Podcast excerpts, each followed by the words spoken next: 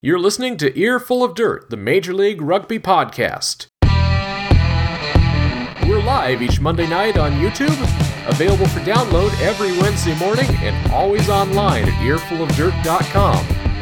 Bringing you the latest news, views, and abuse, Earful of Dirt is the only podcast dedicated to Major League Rugby. Now, coming to you live from across the United States, here's your hosts. And we're live. Welcome to Earful of Dirt, the Major League Rugby podcast. Thank you for joining us. I'm Aaron Castro, coming to you from Mesa, Arizona. I'm joined by my co hosts, Victor O. Perez and Dan Brown in New York City, Josh Fredland, content editor in Denver. Meanwhile, you know, producer Corey Munson, he's in the snow in Iowa. Uh, he's checking the comments for you. Send them in. Also, hashtag EOD pod on Twitter. Um, so how's everyone week? Everyone, everyone's week been? Cold. Snow. No, snow. I, see- I hear a common theme right now. It's just cold. Hey, if you want to come to Arizona, um, there's none of that. I'll pass. Will do. I'll take a hard pass. We'll stay in the Northeast. Cold. yeah, you're just telling Ryan. I'm not gonna live in the cold. Sorry. I was Whatever. born here. I'm used to it. Likewise. All right, so we've got Ryan Ginty from Next Level Rugby on. Uh, he is a rugby content producer. How's it going, Ryan? Uh, it's going really great, man. I'm excited to be on. It's uh, you know, nice to flip the script here and be on the other side and be able to talk. Uh, no, life's good, man. What's up? Uh, Lots you know, to talk about. Oh yeah, oh yeah. Uh, you know, we're gonna get into the meat of it with the ARC. Uh, but you know, t- to let everyone know, for those new to the podcast, we're here each Monday, 10 p.m. Eastern, 7 p.m. Pacific time. We discuss news, rumors for Major League Rugby, the United States Professional Rugby Union competition. It's a chance to discuss the issues and hear from the league, team leadership, check in with our friends from across the U.S. rugby scene. Also, we love to hear from you in the reviews. So if you leave a five star review, we will read that out. This week, Dan. This week, Dan, thank you. Um, this week on the grind part two, we have uh, we have Houston moving. I dig it. just switching straight from grind to this. Um, we've got Houston moving up to four and two after beating the Chicago Lions. The Can-Am Cup stays at home, which is probably the best part of the entire weekend um, in my life. And then uh, there's a bit of a, a bit of a funky situation going on in Seattle um, with their recent scrimmage that was supposed to happen but didn't happen. So we'll get all into that. Uh, but let's jump right into the actual MLR related stuff first. Aaron, what do you got on the? Uh, So Houston played Chicago United uh, Air the Chicago Lions this weekend. Victor. Oh, Chicago United. I'm sorry. Awesome. So, guys, let me get started up here. So, first of all, welcome, listeners, uh, viewers to Earful of Dirt. Um, real quick, um, uh, Ryan, thank you for joining us, bro. I'm a big fan of your uh, t- video productions. I've seen a couple of your videos, like a, couple of years ago. So, great to have you here and talking to you. A couple of years ago, man. There's been uh, I put out a couple since then, man. What's what's up? Where's the love? He's busy. Okay, I'm All not- right. Okay, I- I- as long as you're doing your research and your homework for this one, I'll give you a pass. Of course, of course. Uh, I haven't been keeping up with your stuff as much as I as I, as I was, but I do know of you. So I follow He's Next Level you for quite a while. So yeah. Anyways, so going back to my answer, guys. So man, this Saber Cats, man, just dominate every week. Of, of of course of preseason, and this are definitely looking really good for for the first season of Major League Rugby for for the Houston team. Now, uh, score was 61 to 10 uh, over, of course, the Chicago Lions, which, by the way, was a team that had not only their own players, of course, but had borrowed players from rival teams such as the Chicago Griffins and Chicago Blaze. Now, the Sabercats started early with a try in the 30 minute, courtesy of Justin Allen, who, by the way, is now following us on Instagram. Thank you, Justin. And from there, we just smooth sailing. Pretty much what happened last week against the uh, Capital Selects. Uh, Chicago did had some scoring opportunities from the 22 meter line uh, of the Sabercats, but the line scrum dominance from the home team proved to be uh, too much for them, leading to another convincing win by Houston. So again, great game. Uh, Ryan, please go right ahead. Yeah, we just had Grant Cole talking about it. Uh, one of the cool things that I thought was uh, awesome is they're getting to really. It's 61 to 10 over Chicago. I mean, Chicago's not at that point yet, right? Like they're a great D1 men's team. What they're doing with the Hope, uh, Chicago Hope, and you know their facility. I played on their turf um, that they're building a new facility. It's great, but um, awesome that the Sabercats are able to come out and get a lot of young kids, young guys. As soon as I say kids, I'm thinking Karen Farmer when I say kids, but getting a lot of young guys reps, um, new players. I, I, the name's slipping me. Aaron, who's the the the the specimen we were talking about that the Sabercats have that came on got a yellow card right away. Shantez Jackson. Nice. Shantez Jackson. Cool thing about him is that he just graduated from Houston while playing football in college, the dude made millions, like made a, a bunch of money, like as a startup. I think he's got like something like two or three startups, so that's a cool thing. And he's out there going to uh, tear it up for the Houston SaberCats. But uh, really cool to see them doing good. Um, I'm excited. I want to get out to Houston. I mean, they had 2,000 people at their match. Uh, social media game, you know, Grant Cole's killing it on point with the social media game, and you know, really excited for Houston what they got going on down there. Damn. Yeah, I mean, I really just want to say the same thing. I mean, it, it was against a a former future MLR team, or it may still actually be a future MLR team. The with the uh, in the Lions. Um, but I'm really excited for next week, and that's when they're actually going to be playing against uh, Nola Gold. So it's the first, it's the first actual MLR versus other MLR team matchup. I don't think we're going to be able to watch it, but I'm definitely going to be listening on that one.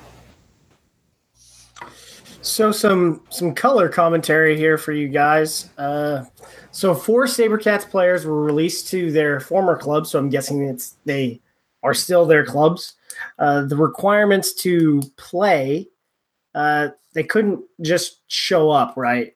Uh, all these guys were starters on their former clubs, so they had to attend all SaberCats practices and workouts and all of the club practices and workouts. And uh, except for one guy. I think everyone played almost a full match on Saturday, and one of those guys played another full match for the Sabercats.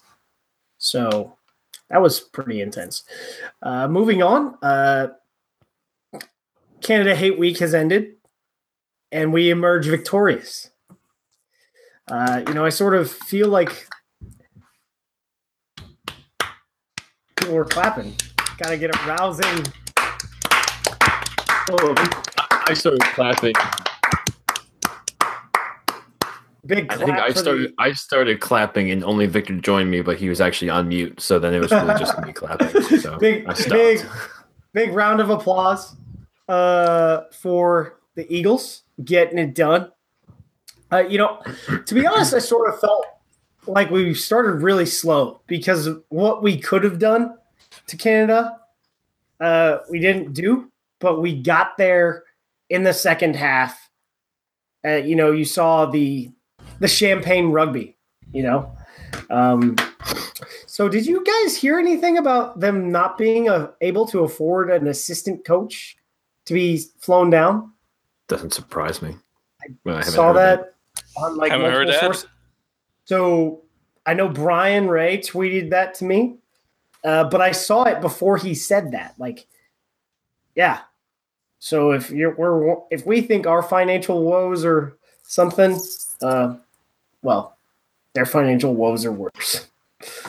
Uh, and then, you know, I I think the foundation is starting to be added to now. Uh, you know, and Gary Gold's really in, you know, putting in his DNA on the team. Uh, toughness. Dylan Audsley again impressed me. We talked to him on the grind earlier tonight. Great player. Uh, you know, hate to be a thorn in some folks' sides, but Davies needs to start because the you saw again. Ad, ad, boo. The, No, nothing saw- against shot. I don't mean to hate on you, shot. I love you, shot. the, the, the, there was a big tempo change again in the second half. Um, that's my opinion. Um, we're also is- this is go. Is that is that tempo change? Is that tempo change though? Is that because the guys are tired? The Canadians are tired, and they're they weren't they didn't bring in their subs as much, and then you bring Shaun Davies on, who is Ball capable speed. of being a starter, and then the ball speed, and then it's that deadly ball speed at the end, right? Like you have the X factor to open up the game in Augspurger to get you the tries, and then you got Davies to finish the game out. I think that's a great one-two combination. Uh, I mean, it's the scrum half's job is to get the ball out. And there were some floaters from Nate again. He, although I will say he improved this week.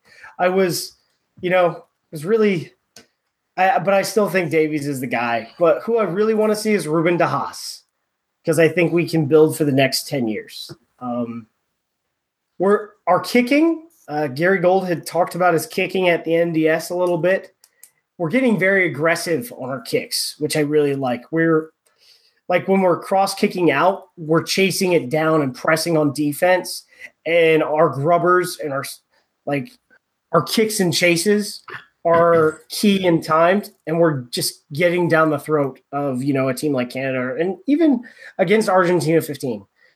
And then my last note on this is where's Eric Howard? You know, Barkwell can cannot play 80 minutes. You know, he's played like 80 minutes. No, he hasn't been subbed out. He has not been subbed out. Getting ready for the pro season coming up. So, he's doing. Dan, Yeah, I mean, I really, I, I did agree with you on the whole. I think they actually started pretty quickly for like the first ten minutes, and I think it was like fourteen nothing. And I was like, yeah, this is great. We're just going to stomp on them, and then they just kind of stopped for like the next ten to fifteen minutes, and I, I got pretty scared. Came down to like 14-7. Um, I did think Augsburg did, did, a much better job in this one, so I very much liked it, and I, I loved his um, his try in the beginning when I think there was someone that was offsides or someone was right in front of him, so he just ran right around it and just just dotted it down. So that was awesome. I love that. Um, and again, it's just same thing as last week against Argentina. The the depth I felt was really, or at least the second half. You know, the past last twenty minutes of the game. That's when really you saw a big difference and the momentum really completely shifted because you had someone like Davies, like you were saying, just come in and then um, um, Durutalo and blanking on some names, but I just love that at the end. Uh, Ryan, it looks like you were you're trying to raise your hand or at least do something there. Oh no, no! I, I was just uh, Big Ben Landry came on. He was uh, he was pretty awesome. Um, and then uh, yeah, no, I, just that's awesome game as an American. Like we're watching it, it was a little bit harrowing at times. I mean, we didn't put the game away right away, but I just thought that the way that we were playing and you know just how everything was connecting and just the the movement through the hands and again, you know, Cam Dolan that that eight man that's you know two cards in two weeks but it's like that is that that risk that you get um, with him and then that one card it was like it was kind of funny how he's looking to get the other guy dinged and he's telling the ref to go to the tmo and then he ends up getting himself thrown into the sin bin which i thought was an interesting uh, turn of events there because he's seeing the punches thrown and the ref didn't even care probably because he didn't connect any punches but it was uh it was He pretty hit him. He hit him once. Like he when he was grabbing him, he kind of like did like a bit of an uppercut thing, and then he just pushed him against the face, and Cam just stood there and took it. And I think it was uh, took like eight punches, man. Like or at least hits. I don't know if all of them were punches, but they were at least well, just it like was a lot of extensions. this, and Cam had his like hand out trying to, you know, because he's you know got an arm that's four feet long, and you know trying to make sure he doesn't get hit, and you know he's showing that he's not being aggressive, and Yeah. you know he gets he gets a yellow for a tip tackle. Like this is the one. T- so I can I can see that. Well, I can see that being a yellow. I don't really think it should have for the most part, but if he received a yellow, I didn't really think it made any sense that Blevins just got off completely scot free, and nothing happened from that. Yeah, that was definitely something that was like, uh, oh, what, what about that? What, what, Yeah. what about that? It's like, oh, wait a second, you just dropped them. But I, it was when it when it when I saw it in in full speed, you know, I didn't pick up on it. But when they did the replay and I saw him drop them, I was like, ooh. Ooh, hopefully they're not going back. I was like, all right, Yeah. be done with it. Be done with it, ref. Be done with it. Get away from it. And then they looked at it a couple more times and I was like, oh man, that's a that's a heck of a reversal. Now Cam's sitting in the bed Yeah. and uh wow. I, will say that when he was off um, in the bin, I didn't think that there was that much of a difference in terms of play because we were down by a man and and down uh, by Cam, who is you know at least I think one of our best players, and So I didn't really see a huge difference in play. we did something that I haven't seen from the Eagles, and that is raise our level when we have a man in the bin. Um, very few teams are actually able to do this at the international level, and it, it says a lot about the mental preparation, uh, you know, that they went to. Um, Victor, you you have a lot of uh, observations about this. Yeah, guys. uh, Well, first of all, another USA victory is definitely welcome, especially over Canada, keeping that um, that winning streak alive. I hope it stays there for a few years to come. Although, of course, I want Canada to sort of get over it and get a little better because seriously, they're in complete disarray. Uh, but oh well. Now it, it felt first of all very very one sided though. Of, of course, at the beginning of the match, it, by minute 17, there were already two tries. Uh, so it was 14 0. Then later on in the match, 10, 15 minutes after that, it kind of got a little bit of tempo. But then after that, in the second half, as you guys probably remember, just died down. Now, uh, of course, this is a Canadian side that's still trying to recover from losing in America's two spot uh, opportunity for the 2019 Rugby World Cup. Uh, so obviously, you, I was not expecting them to be there in the match. So, like for example, when we played them in Canada uh, for the Americas uh, one spot where we tied, and then we won when we played in San Diego. Now, I was really glad to see that Dylan Audsley, uh, Josh Whippy, and Will Hooley made their capped appearances for the Eagle squad. So got them down, of course. Uh, so good to see, of course, player depth on almost every position. Uh, although I think we need more props, especially tie heads. Uh, I feel that if something happens, like say, uh, excuse me, um, what's this, this dude's name that played just now on, on tie head? That guy. Something happens to Dino, Dino, Waldren. Waldren. Thank you, Dino Waldren. I don't know what I don't know why I was thinking Team Moppin. Obviously, it wasn't Team Moppin who was playing. But yeah, but something happened. Again, I know, right? I don't know why I was thinking Team Moppin in the name. I don't know why. Don't ask me why. Oh. But Dino Waldren. If something happens to Dino Waldren, that's it. Uh, for example, if something happens to Chris Baumann, that's it. And we don't that again feels like we don't have that many tie heads, so definitely need to get a couple more, in, in at least in my opinion.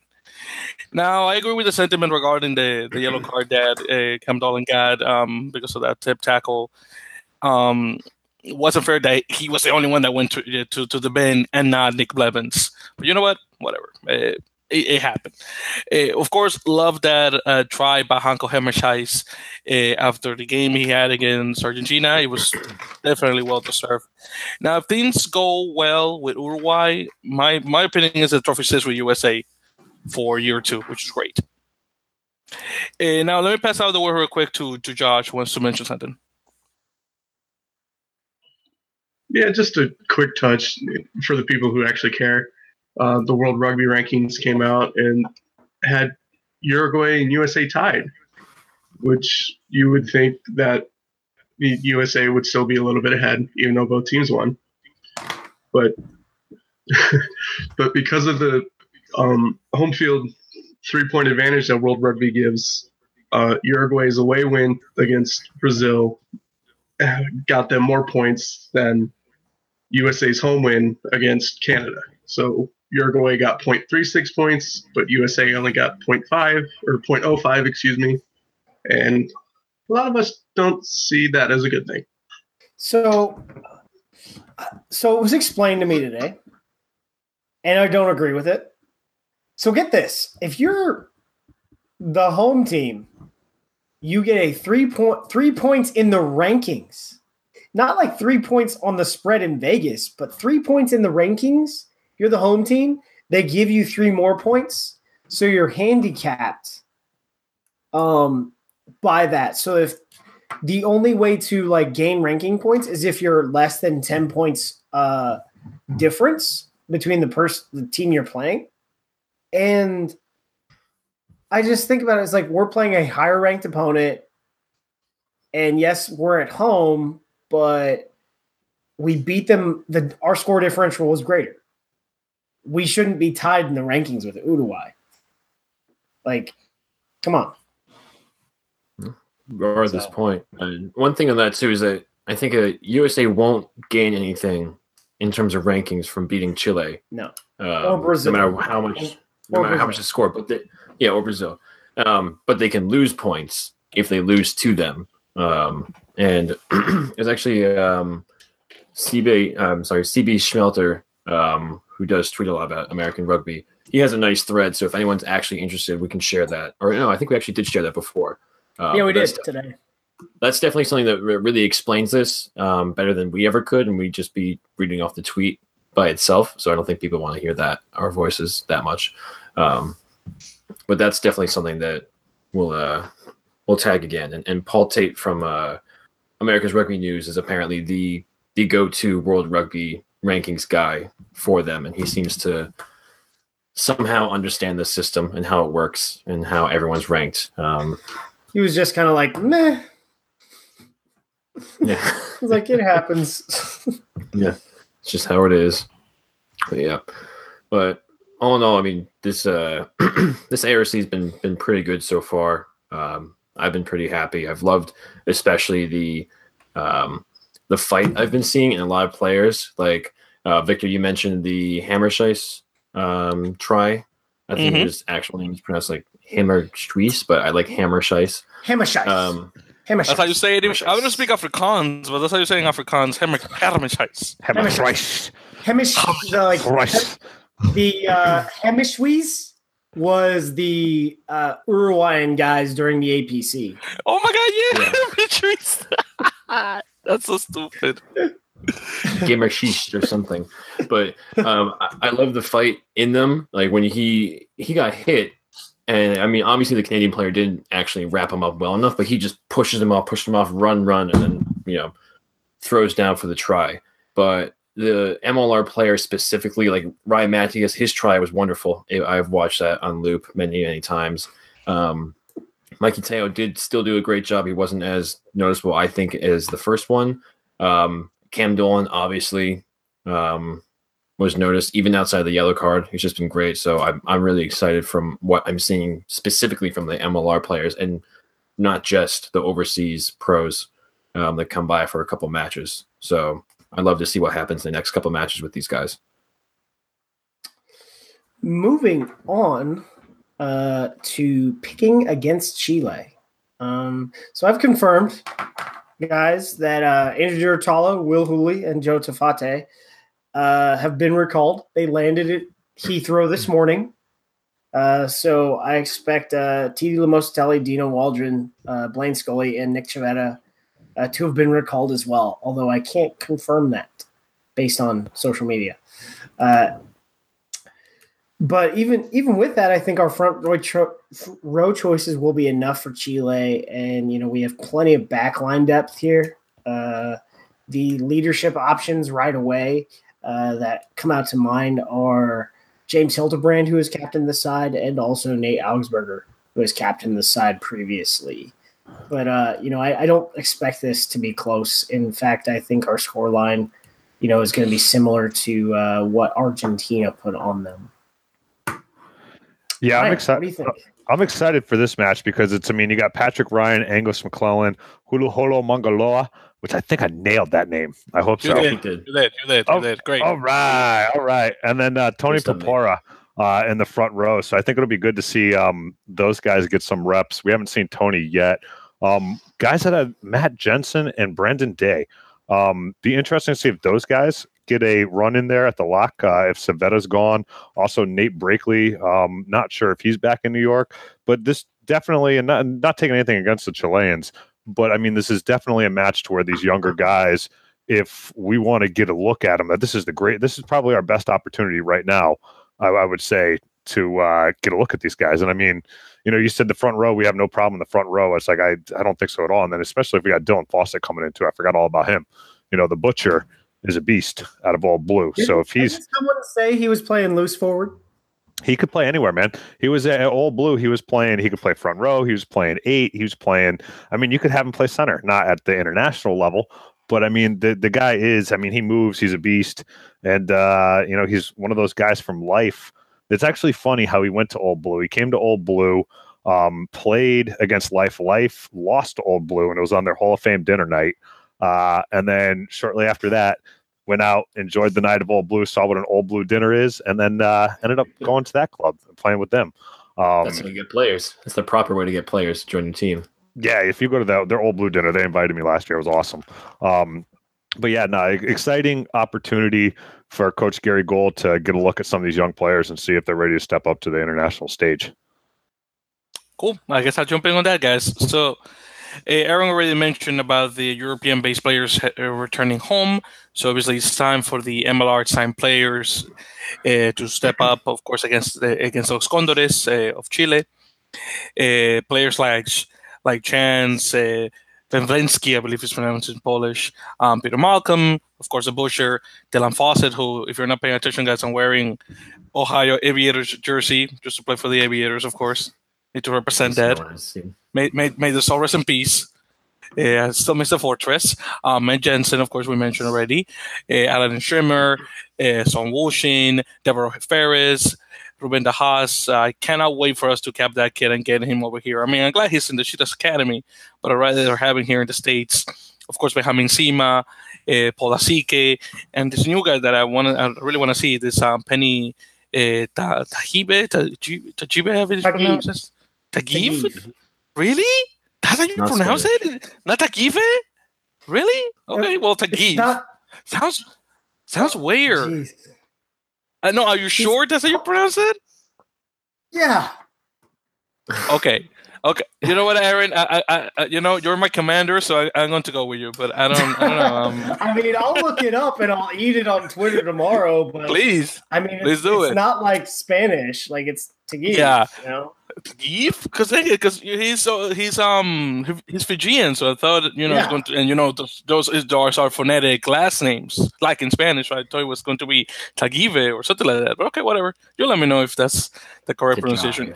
I hope he, Penny doesn't listen to this and he say, "Oh wow, this guy's having like a two minute conversation about my last name. How you want to pronounce it?"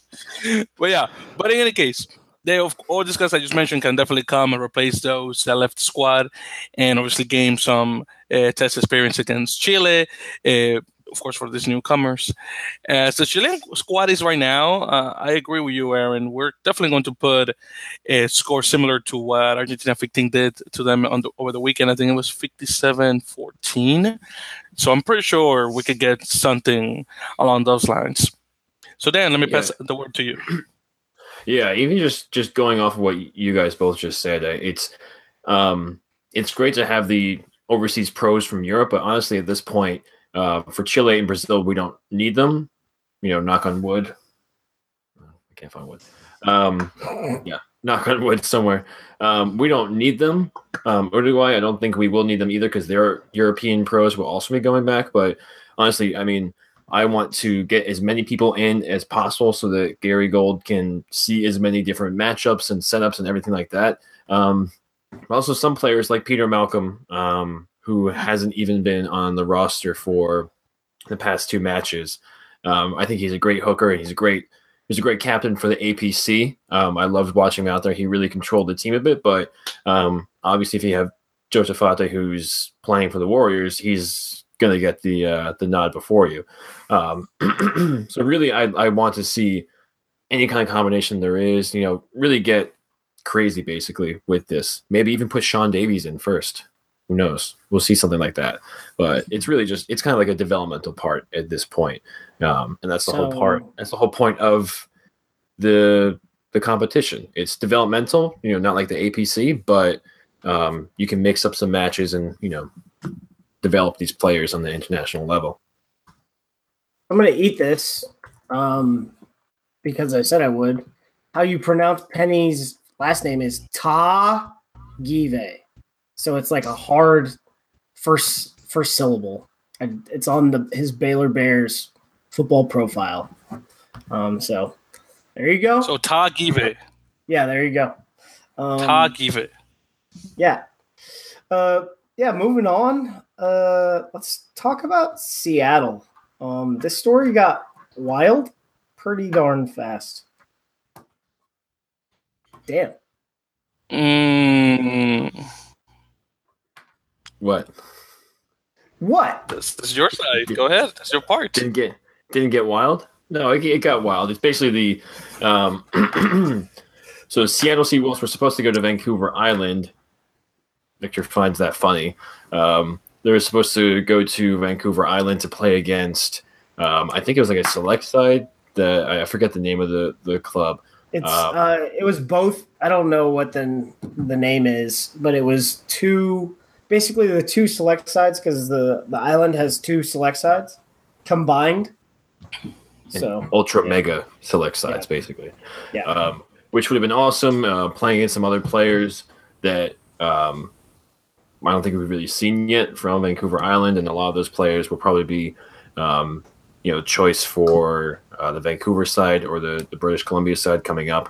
Um, but then the match got canceled because of stuff. Um, I think it had a lot to do. At first, we thought it was insurance, and then we heard it was visas, and then um, they didn't get it approved by uh, Canadian Rugby or USA Rugby or something like that. But um, it went from just a simple, nice little exhibition friendly to they just didn't get all these things done that had to be done. Apparently, I, I didn't read too much into it, but that's what it sounded like. But yeah, it was regarding that the whole visa issue with some of their players, which you would assume they would have resolved that a while ago, but apparently it was a government thing, so obviously it was out of their hands. But needless to say, guys, obviously I'm saddened that we're not going to have this match. Hopefully, uh, it will be able to uh, some rescheduling can happen and we can get it in the future. Uh, but of course, it was out of the the, the team's hands because again, it was something related to immigration, and obviously that's government controlled. So there was nothing really they could do. Aaron, So, uh, you know, the low the low hanging fruit of this one is uh, supposedly they were going to travel by ferry, and the match was scheduled for seven, and the last ferry out of uh, Victoria is at nine. Uh, so, but I did look. Uh, if the visa stuff had been taken care of, they could fly back because the there's a flight out at like 10 p.m. from Victoria to SeaTac. So, yeah, so it wasn't just you know, it it it was all messed up. I think if you're going to have this problem, right, like this is the time to figure it out before you have an official, you know, MLR team in Canada, right? So you figure out these issues right now. You're coming across the border. You got visa issues. You got, you know, the sanctioning, right, between like Canada and, you know, USA Rugby. What's that look like? So unfortunate for the fans, but I mean, at least it's not like in crunch time, right? Like, I mean, in the grand scheme of things, how damaging is this to the Seattle franchise for it to happen right now? You know, just trying to play devil's advocate, trying to find some silver lining in here, guys. Yeah, I mean we we can joke about it and say like, oh, they didn't even you know get these things done, so it's you know a circus, but that's not. It's it's an exhibition. It's it's not really that big of a deal. It sucks that it's not happening, or I mean, it sucks that it didn't happen, but you know, so it goes. Well, I mean, in the grand scheme, it's it's not that big of a deal, but you know, I guess you know, Vancouver folks are kind of mad because they put a lot of effort into getting you know, especially the uh, the guys from the north end of the island down to practice uh, because Vancouver Island's pretty freaking big. So uh, you know they're they're kind of perturbed, but uh, they really want to see you know MLR take off so that you know guys can, you know, Canadians can play. And I mean, th- these are the two teams that are essentially going to be owned by the same company, right? Uh, I think it's so majority ownership with Adrian Balfour in the Seawolves. And then Carl Harrison is an investor. He owns North Star Academy and he become he will be the majority owner of the Vancouver franchise and Adrian Balfour is going to be an investor in that franchise. So like sort of so sort of you know Do you think that, that do you think eventually they'll either sell their shares or even just give it to the other owner? Be like, hey, trade these. And just yeah I, I think it'll be uh you know uh like whatever the percentages of each they'll make it handshake exchange the pieces of paper and you know the the, the intent is right now it's an mlr and it's an mls hybrid. So that uh an entity can own multiple teams based on you know every person i've spoken with about uh the model that they're running. Is that it could happen? Should it? Is it necessary? I don't know. Um, guys, I think we'll move on to player signings. So who who joined clubs this week, Dan? Well, we got some uh, official signings and then some signings that we think are official. Um, so I guess we'll start with the semi-official one. Um, the Chicago Lions actually tweeted out um, about Angus MacLellan um, that he signed with the Utah Warriors. Um, however, I think Aaron, you confirmed that he didn't sign with them at least for the time being. Is that true? So so oh man. Uh Angus MacLellan. So I, I asked Utah last week, they said no. I asked Utah later in the week when the roster came out, they said no. Um so but apparently USA Rugby was relatively emphatic when they whoever it is spoke to Brian Ray. And you know, Brian Ray then uh you know, wrote an article about it. Yeah. So uh, two sources that weren't the Warriors confirmed that he's playing for the Warriors. Um, one being USA Rugby, the other being um, his club that he's currently playing for. So I'm going to say he's playing for the Warriors. I'm not going to, you know, worry about that. Um, so that's how we got for uh, the Warriors. But Victor, what you got some uh, a Seattle Seawolves signing? Um, actually, a you know pretty good signing for the Seawolves. That's exactly right, Dan. Well, the Seawolves sign a tighthead prop, and funny, I was talking about tighthead props some some time ago. Uh, Tim Metcher, I believe that's how you pronounce his last name, uh, uh, coming from the Melbourne Rebels, which is a team in Super Rugby uh, down in Australia. For those of you that may not follow, which I'll be surprised if you don't, but eh, uh, you never know. We may have new audience members just getting into the game. Now he played for the Australian Schools Rugby Championship, uh, championship, excuse me, uh, representing a captain the New South Wales team. He was also part of the U20 Wallabies team uh, for the 2011 World Rugby U20 Championship. Two years later, in 2013, he was part of the combined New South Wales Queensland country team against the British and Irish Lions tour down in Australia, and then he signed for the Rebels in 2015. With that, leaving the, uh, the team now coming to the Pacific Northwest corner of the United States, playing for Seattle Seawolves. So, congratulations to Tim for becoming a Seawolf. So yeah, it's kind of slowed down on on player signings. We sort of seen some people, which we'll talk about later in the show. Um, but Dan, the tweet of the week. This is actually pretty dope. I did Yeah. not see this today. Yeah, I didn't see this. This is a last minute addition because we just came across this. So it's a bit interesting because it's a reply to another one. Um, it's a, a tweet within a tweet within another tweet, basically. So um, someone tweeted that um, NHL hockey team Austin has no major pro teams. Look at the success Nashville had. Blah blah blah. And then Tim Ferriss, who is I didn't actually know who Tim Ferriss was, but for anyone who cares, he's author of five number one New York Times slash Wall Street Journal's bestsellers. He's an investor in Facebook and Twitter and Uber and stuff like that. He's a host of the Tim Ferriss Show podcast. All this really means nothing to me, but he has about 1.5 million followers. Um, he He's said, a ve- interesting. Ferriss is a very smart dude. Like I've I don't listen to his podcast normally, but I've listened to podcasts he's been on. He's been on the Joe Rogan and Jocko podcast. He is incredibly intelligent and he's a he's a venture capitalist. eh, I would say on the daily, but he writes crazy awesome business books as well. Well, there you go. So Aaron says he's smart, so he's smart. Um, so Tim retweets that and says, "Interesting idea. NHL might be tough, but anyone have thoughts on creating major pro teams slash franchises in or around Austin?" And we have um, Twitter user Delish. His uh, handle is at Big Delish thirty two. Um, I believe Austin is going to have one of America's first professional rugby teams in Major League Rugby starting soon. At USMLR, hashtag Austin Rugby, at USA Rugby, hashtag Six Nations NBC, which is not MLR, but it's obviously rugby related. But it's just a nice little tweet seeing someone that, you know, is aware of the team coming out, and you know, it's good to see more people talking about it online. And um, this Tim Ferriss guy did not actually retweet that, so that would be awesome because that's one and a half million people who could see that. But um, yeah. very happy with just seeing more people talking about this, and not just the typical people we see on the uh, on the subreddit all the time that we happen to follow too.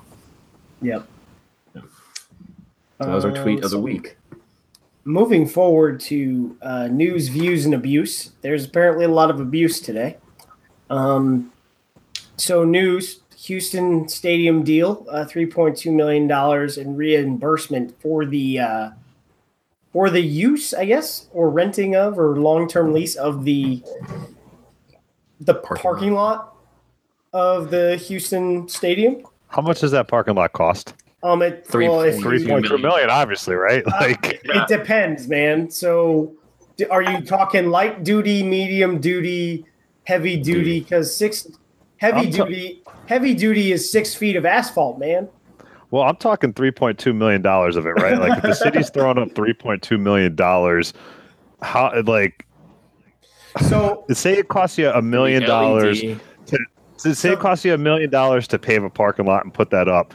Does the other two point two million dollars can that now be used to help fund and build a stadium, or how is that money being allocated? so the it's a reimbursement from a Yeah. quality of life bond back in 2012, and this will, well, I guess, it's paid out over payments. But first thing that has to happen is Houston has to spend the money. I mean, Houston SaberCats. So they will spend the money up front, and then they will be repaid $3.2 million. The deal also gets, uh, you know, Houston, the city of Houston, full access and I guess relative control for non rugby events to the stadium. Um, Well- so, I mean, Josh had something to say here. I Sorry. it sort of sounded weird, but you'll probably explain it a little bit to me. Well, as- far as I could tell from reading that article, it seemed like that parking lot was going to be built no matter what. Yeah. And so,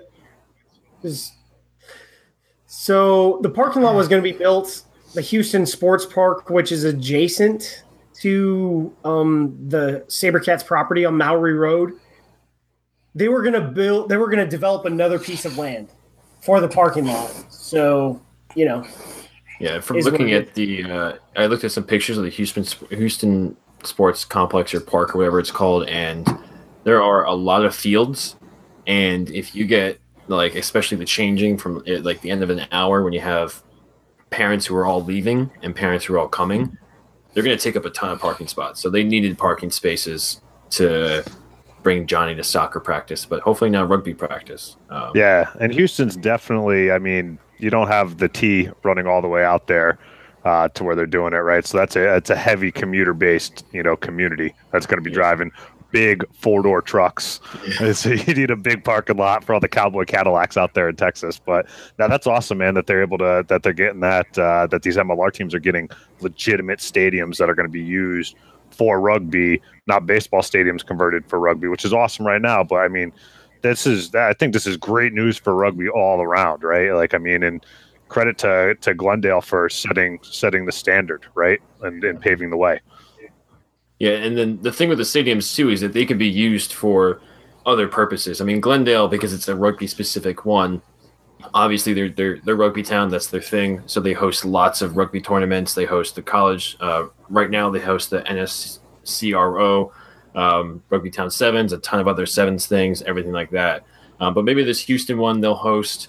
Um, I don't know, like the Dynamo um, minor league team, or I think there's actually a, a new women's soccer team, the Houston Dash, or something like that. So I mean, they could do something like that and just rent it out. Um, I know with um, at least speaking from the New York team, they're going to build one up in the Yonkers area. I mean, just the amount of money you can get from renting out field space in New York is just incredible. And if it's an actual stadium, you can get like, you know, high school football or, or college football. If for some reason there's no space, I don't know what it is, but you can at least put something on and, and that will always be taken if you want it to be. Well, I mean, that's like one of the biggest uh, problems here in the Northeast and actually hosting a, professional team. I know Pro, they had a problem. We're talking about like, you know, rugby being played in Hartford before the show started.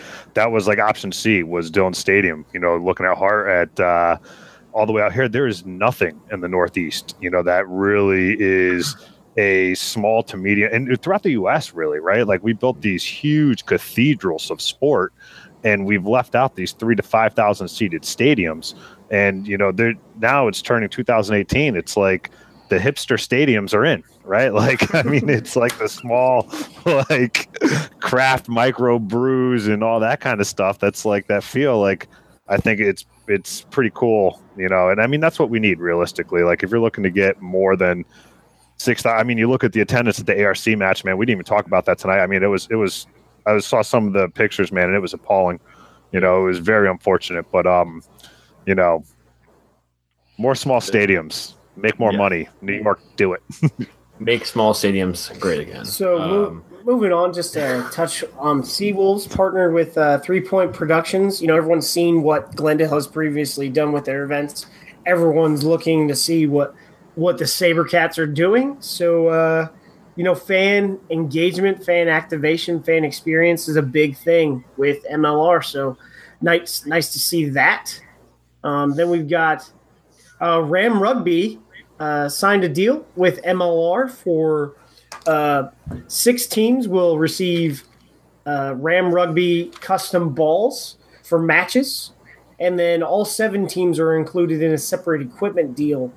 Last week, I was on with Ken Hagerstrom, Ram Rugby USA CEO. Uh, you know, uh, it was really informative really get, great to hear about why Ram Rugby has come to the U- U.S. So check out the uh, interview we had with him. Um, then we have the USA Rugby news came out. Uh, there's going to be a summer test in Denver and a summer test in Houston. Uh, there is a game in Glendale that weekend. So Josh is going to go early to the Glendale game and then skedaddle to uh, Dick's Sporting Goods Park to cover both for us. Um, if he's not on vacation, hopefully he's not, uh, or hopefully he, hopefully he uh, reschedules that vacation shortly. Um, that, that day, actually, um, that game is SaberCats at Glendale. Um, so, at least as far as I'm concerned, the most the teams that have made the most noise in terms of professionalism so far. So that's going to be a a really exciting one. So What's that what, date? Uh, time June. June second. Is that like the first weekend in June? June 9th, I think. I only asked because like club clubs, uh, I think finals is like finishing up for uh, around that time too, and they're hosting. yeah. Are they are they putting them on the same date? Because that would make sense. So there's a lot there's a lot of stuff going on that weekend. Yeah. when it comes to rugby, it's kind of strange. And I sent a note to uh, the the youth people to ask about that uh, because uh, the USA Rugby is hosting the, I guess, Region West Youth uh, Regional Tournament thing, RCT. I don't know what the C stands for, but um, championship. I was, I was like, so is this going to be a festival atmosphere at you know Dick's Sporting Goods Park? And then I asked I also asked uh, Glendale if USA Rugby had approached them about a double header, and they're like, "Yeah, we know about it." You know, Doubleheader would be awesome, but I, I I've been spreading the rumor that there will possibly be a potential doubleheader, but I don't think it's going to actually happen. I just like stirring shit up. But The, the be, the facility at Dick's is like awesome. I was out there two years ago for when they had Club Sevens out there during the summer. And I mean, they've got fields as far as you can see. So I mean, you, what we got to do is we have to put as many rugby players in a, a test match area as possible. And so if we were to run a series of tournaments in, in national national championships and these RCTs in conjunction with a test match and an MLR game, and you put all those rugby players there, that's that's that's the only way that we're actually going to grow the game right now. You get put everybody in the same spot. and that would make too much sense. And if you plan everything together, because they announced the RCTs two days before they announced the test match, so they may have been put together, but the MLR I don't think was really planned together for the most part. You need to be able to plan something where, like, oh, if you buy um, a Raptors ticket. Um, which actually every ticket you buy, if you put in like a club thing, Yeah, would be twenty percent. It's actually another topic. Ten percent goes to your club. Ten percent goes to Rugby Colorado to support youth rugby. So that's really awesome.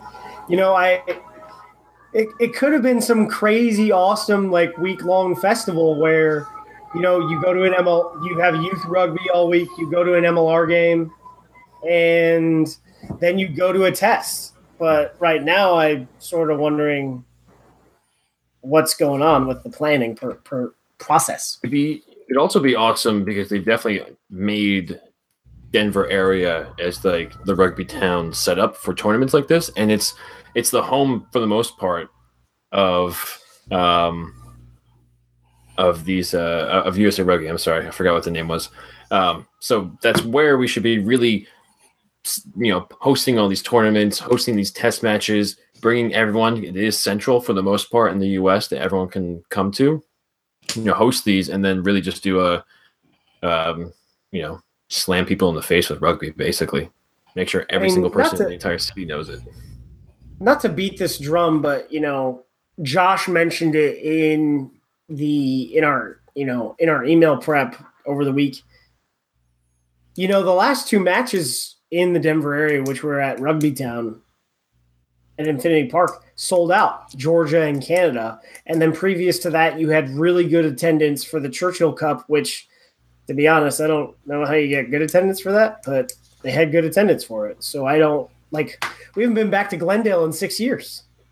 bring back the small stadiums we were just talking about that two seconds ago I Bring think the pro- I think the problem with Glendale though is that you you have that uh, concrete ledge seating, right? Like if you're going to hold an international match, like i- it's you, you expect uh, an actual seat to sit in. Um, but that being said, I didn't Like- have an actual seat in San Diego. It was a bench. that, that, that's that is true. That is true. Yeah, I guess I guess you're right. But there are, are a couple chairs. But no, I think Glendale is great. I love the laws in Colorado, so I mean, it's like a great place to host all the good stuff out there, and and it's very fun. BYOB. Yeah. depends what b is yeah yeah it would yeah. But you know those it's that's just a great place to really put something on. And i would love to see infinity park host a test match because like we were saying you know sacramento had like 1500 people. Is 10000 10000 is not too big. So there's a decent sized stadium which if we can get like a sacramento based team that'd be an awesome mlr stadium. But i'm going off a tangent. But like Infinity Park, if you can fill that up and it's right in the middle of the town or city, I don't know exactly what it is. Um, just the atmosphere would be incredible. And then you can go to a local bar nearby, and then everyone in the area is like, "What's going on? Why are there like five thousand people walking through the town, you know, celebrating about USA Rugby?" So Yeah, because the problem the problem with it, if you got Dick's Sporting Goods, it's like way out in Commerce City, so it's like way out on the outskirts, like the industrial area part of Denver. Um, Glendale is close to; it's more of a city atmosphere, and you know, Glendale. I mean, if you want to, probably the most interesting man in rugby is Mr. Mike Dunafon. Like, and and like and Glendale. Glendale is an interesting, interesting story. that That was a, little municipality. that was there was a wasn't that a rugby wrap up video with Mike Dunafon, Yeah. and they called him the most interesting mayor or something like that.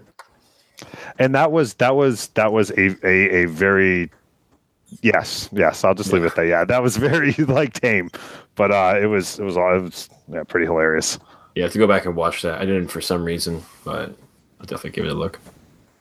If you say so. So, moving on, uh, just a quick note on the PRP. Uh, there was a bunch of Legion players that suited up for OMBAC, so I sort of wonder uh, what the PRP is going to look like uh, late uh, in the season when you know MLR season is in full gear. Um, so, but you know, questions from Bob Corey. Where are you? Where are you, man? Where, where, where is he? Corey. Where are you? He's coming. He's coming. Whoa, Just whoa. It's waking Uh, up. No, seriously, like snowboarding's on, so forget rugby. I'm going full on Winter Olympics. It's, it's What's wrong with curling? No, that was earlier.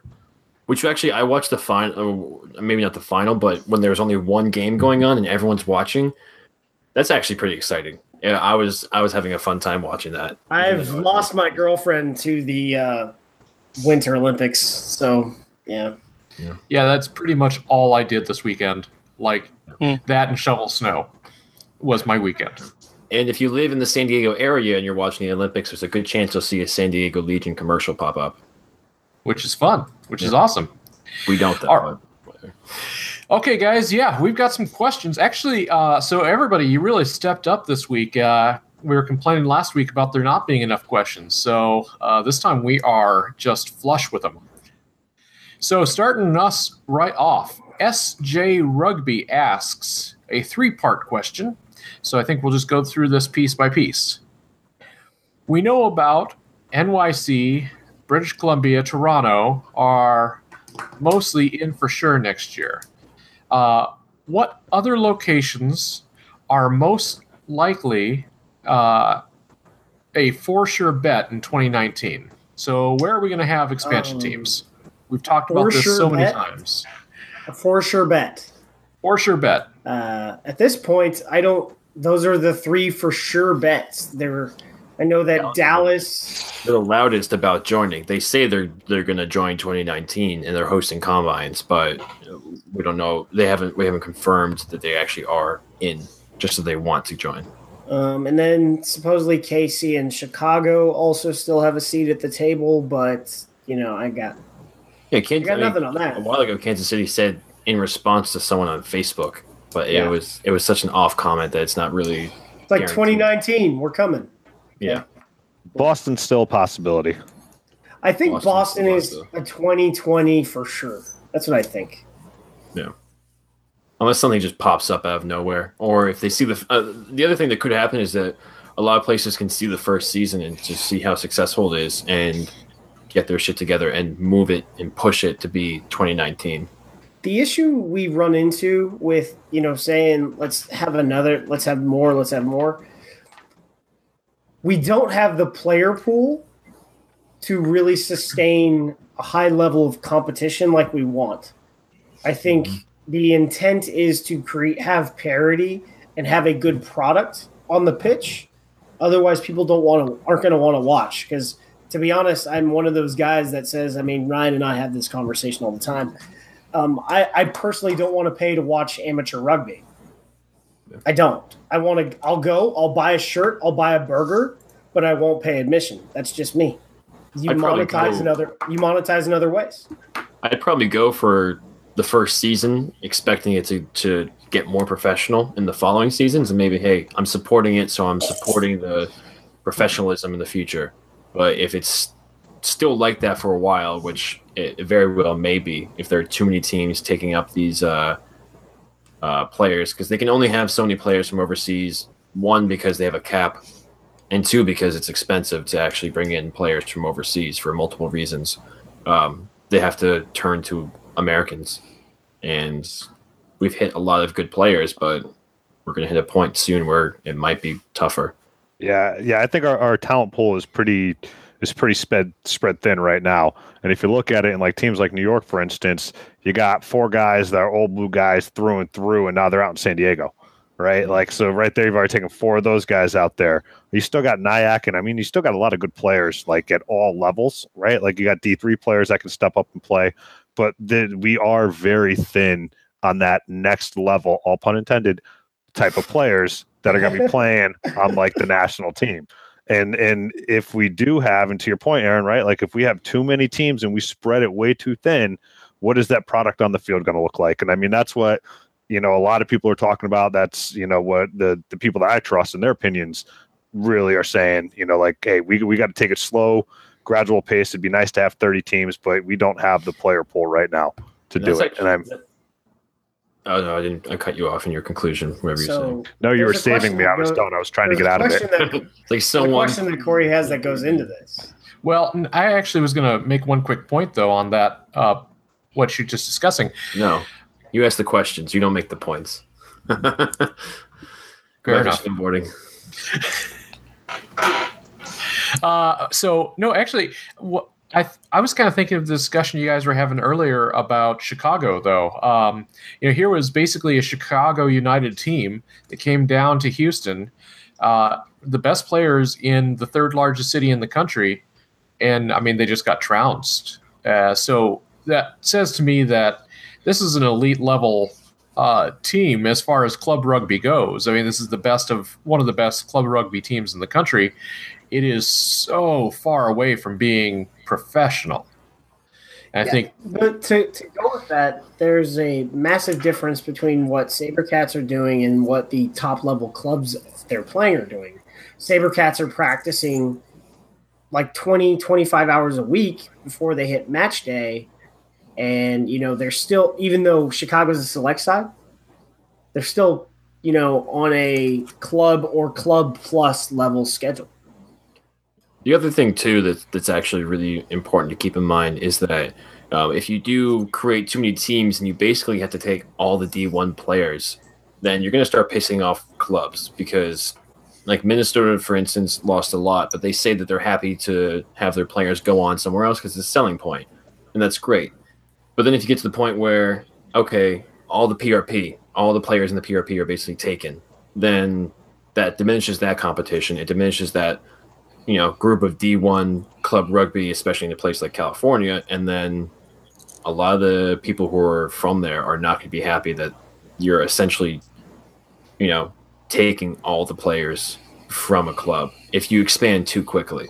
You know, if you get to 15, 16 teams in, you know, two years, then you're just going to devastate some places.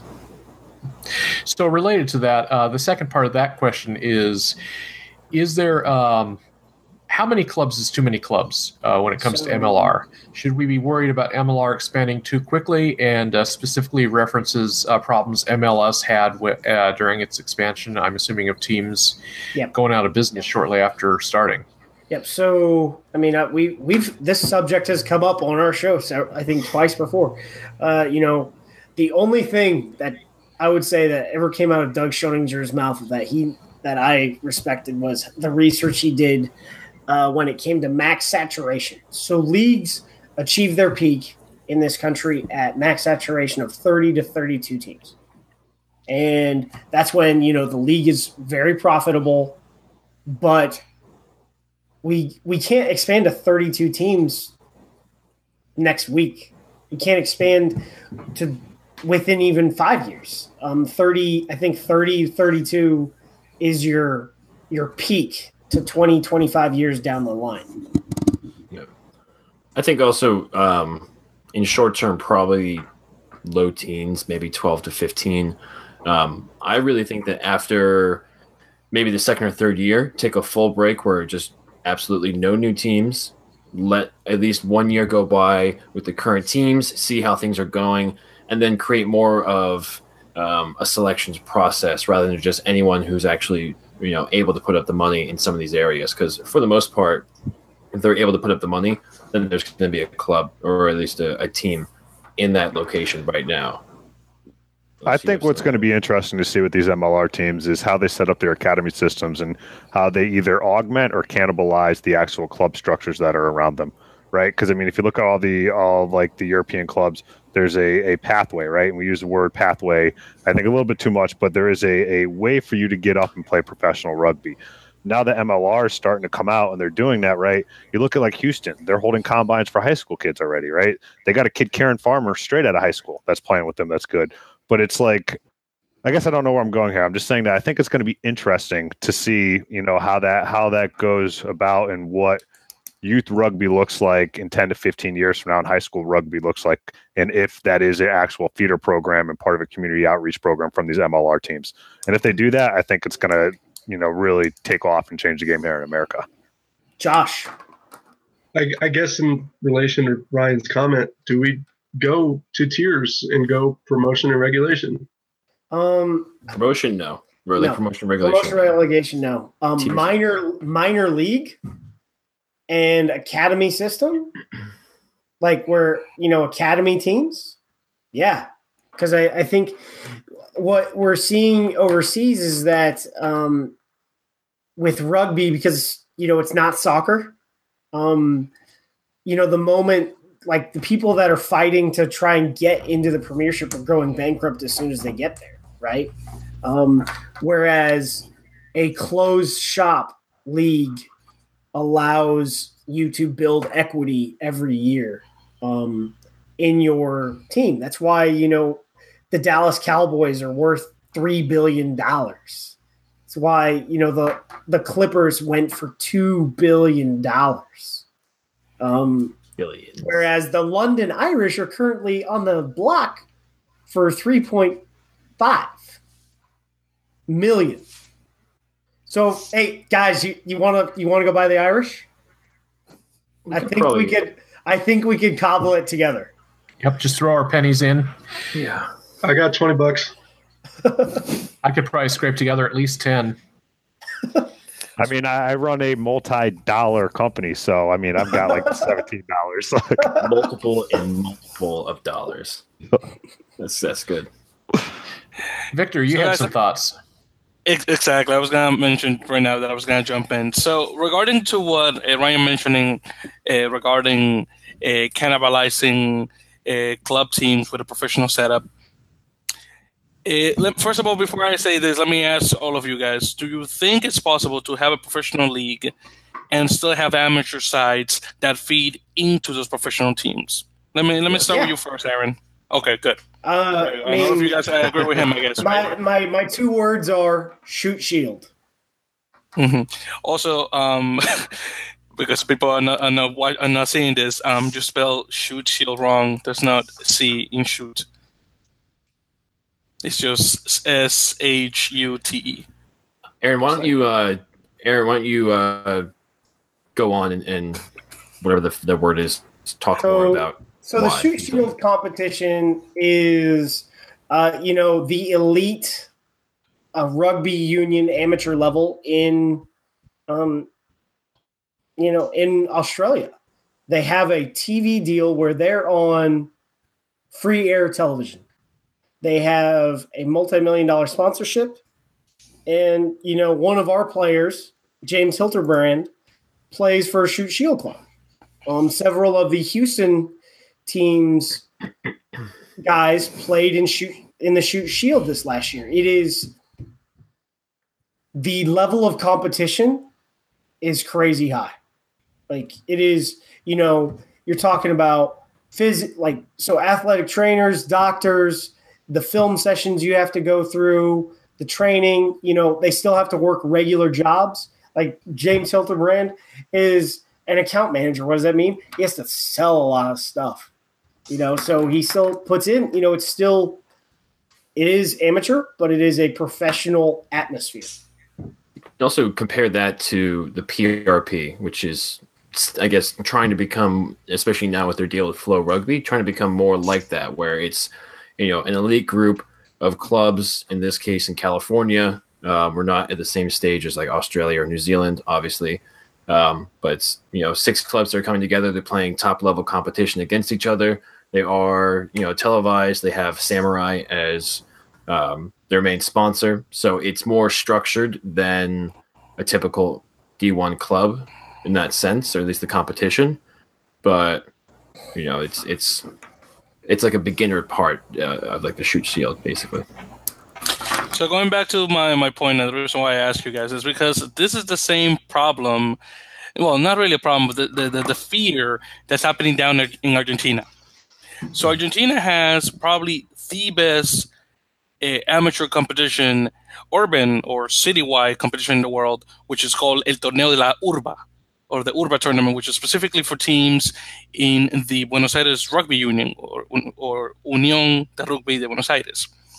So the reason why it took the Argentinian team, the Los Pumas, so long to actually get to a certain level where people would actually would respect them in an, on, an, on an international level and actually bother to play them because prior to 2007 no one really cared about the argentinian teams. And if we, and argentinian players if they wanted to get their level up they had to go to europe.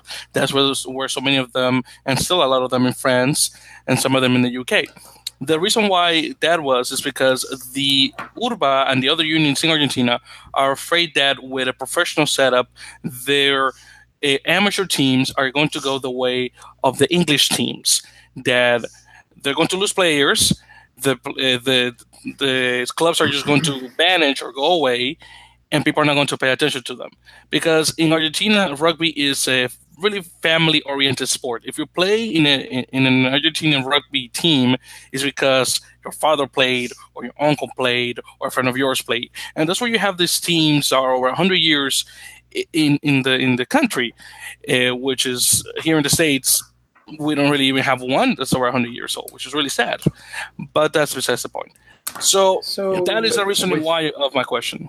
So I guess I, I guess I can sort of lean into that because so last year, um, they talked about forced relegation due to finances of Stade Francais, and then well they were going to merge with Racing Metro. Um, they end up being per- they end up being sold to uh, to Wild.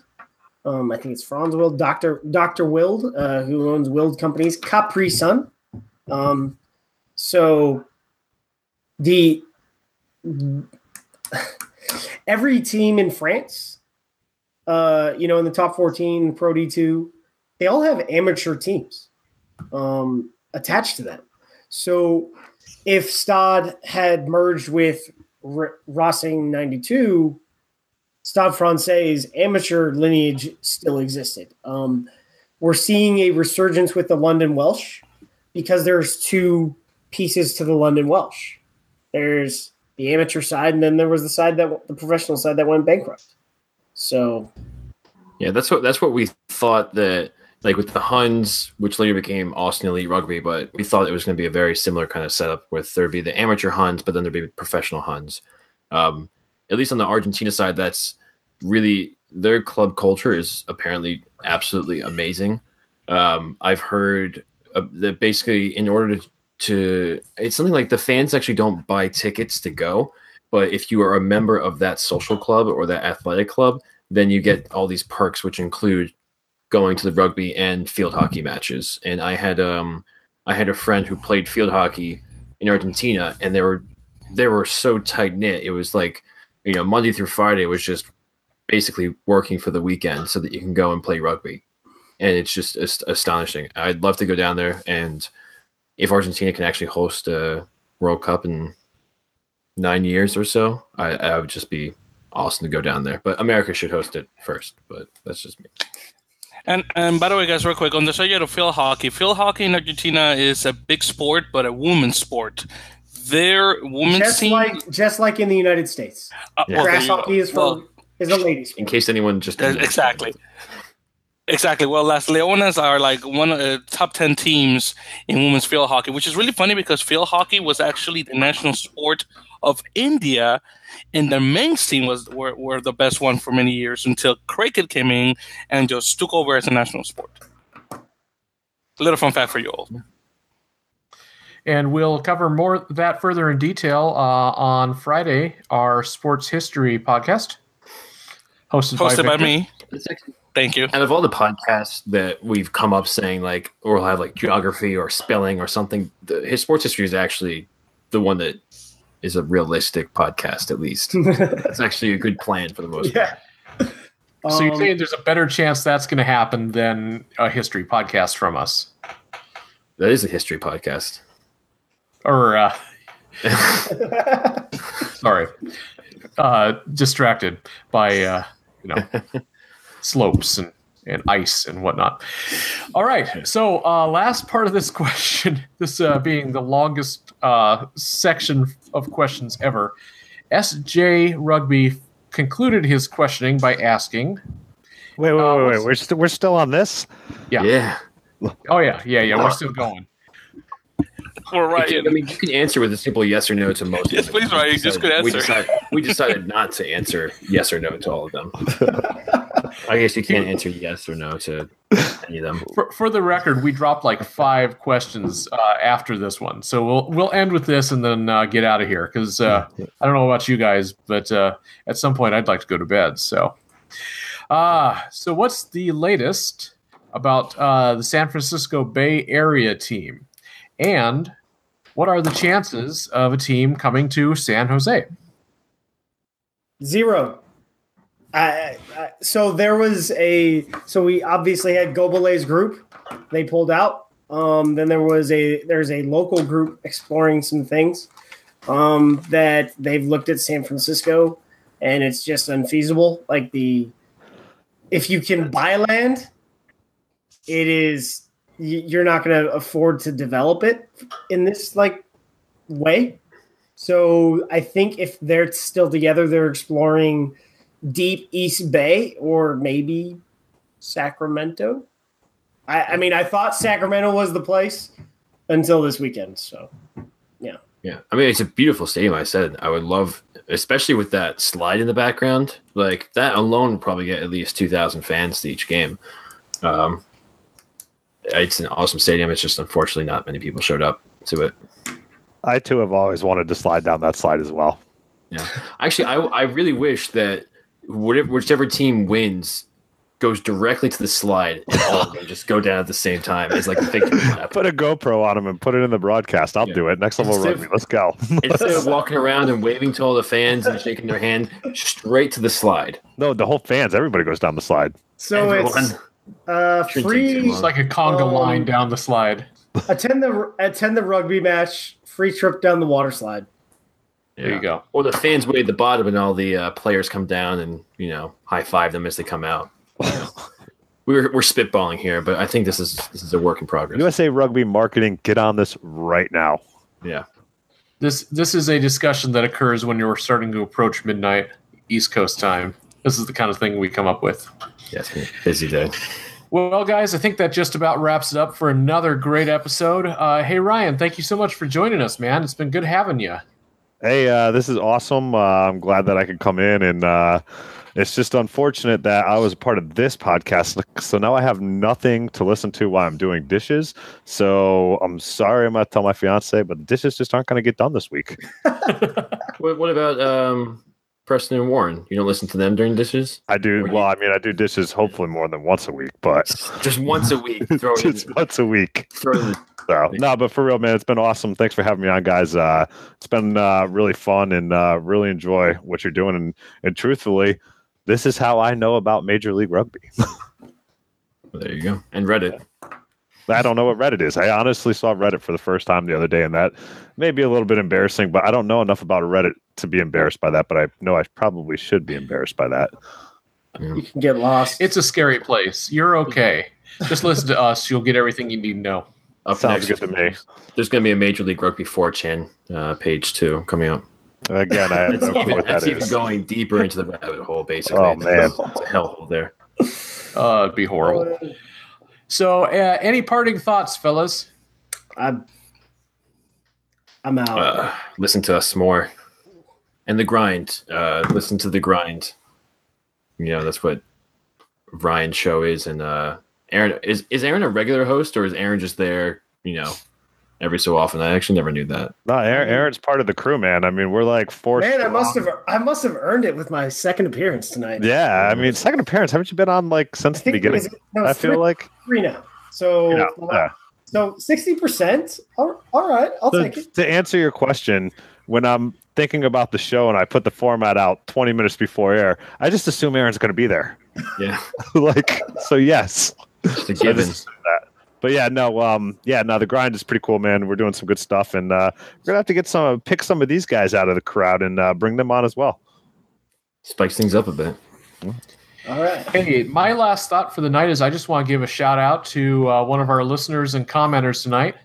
Uh, Brock, his sevens team, which is a age 10 and 12 age team, is going to their national championships. Uh, so best of luck, Brock.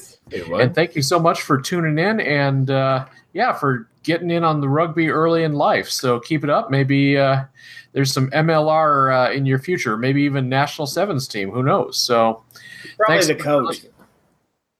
so did you say ten year old listens to us? I have He's no probably, idea.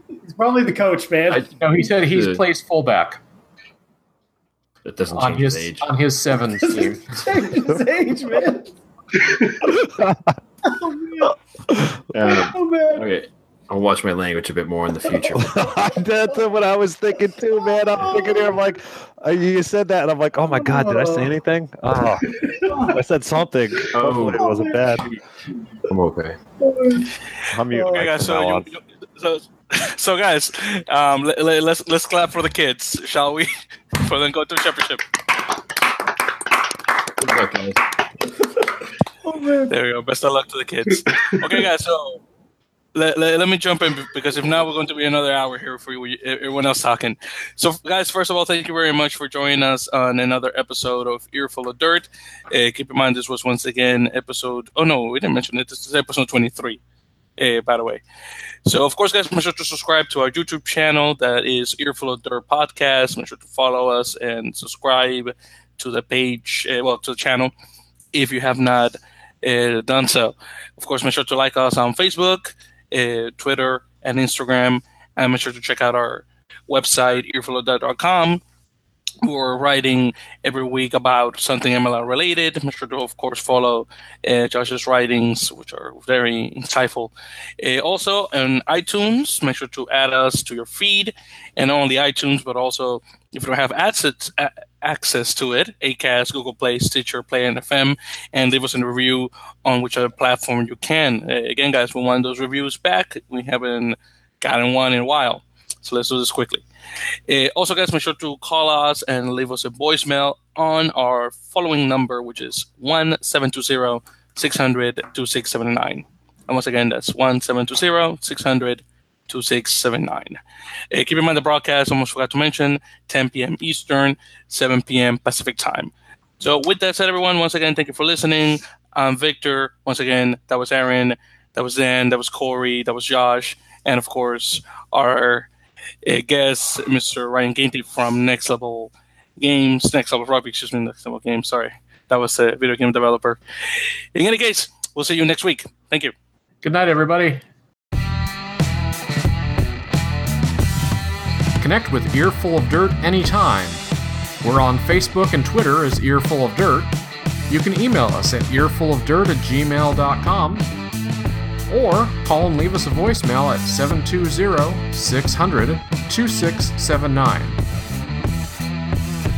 Until next time, for Aaron, Dan, and Victor, I'm Corey.